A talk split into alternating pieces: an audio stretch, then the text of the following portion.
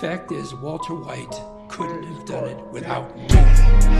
I was indispensable. I kept Walter White out of jail. I laundered his money, I lied for him, I conspired with him, and I made millions.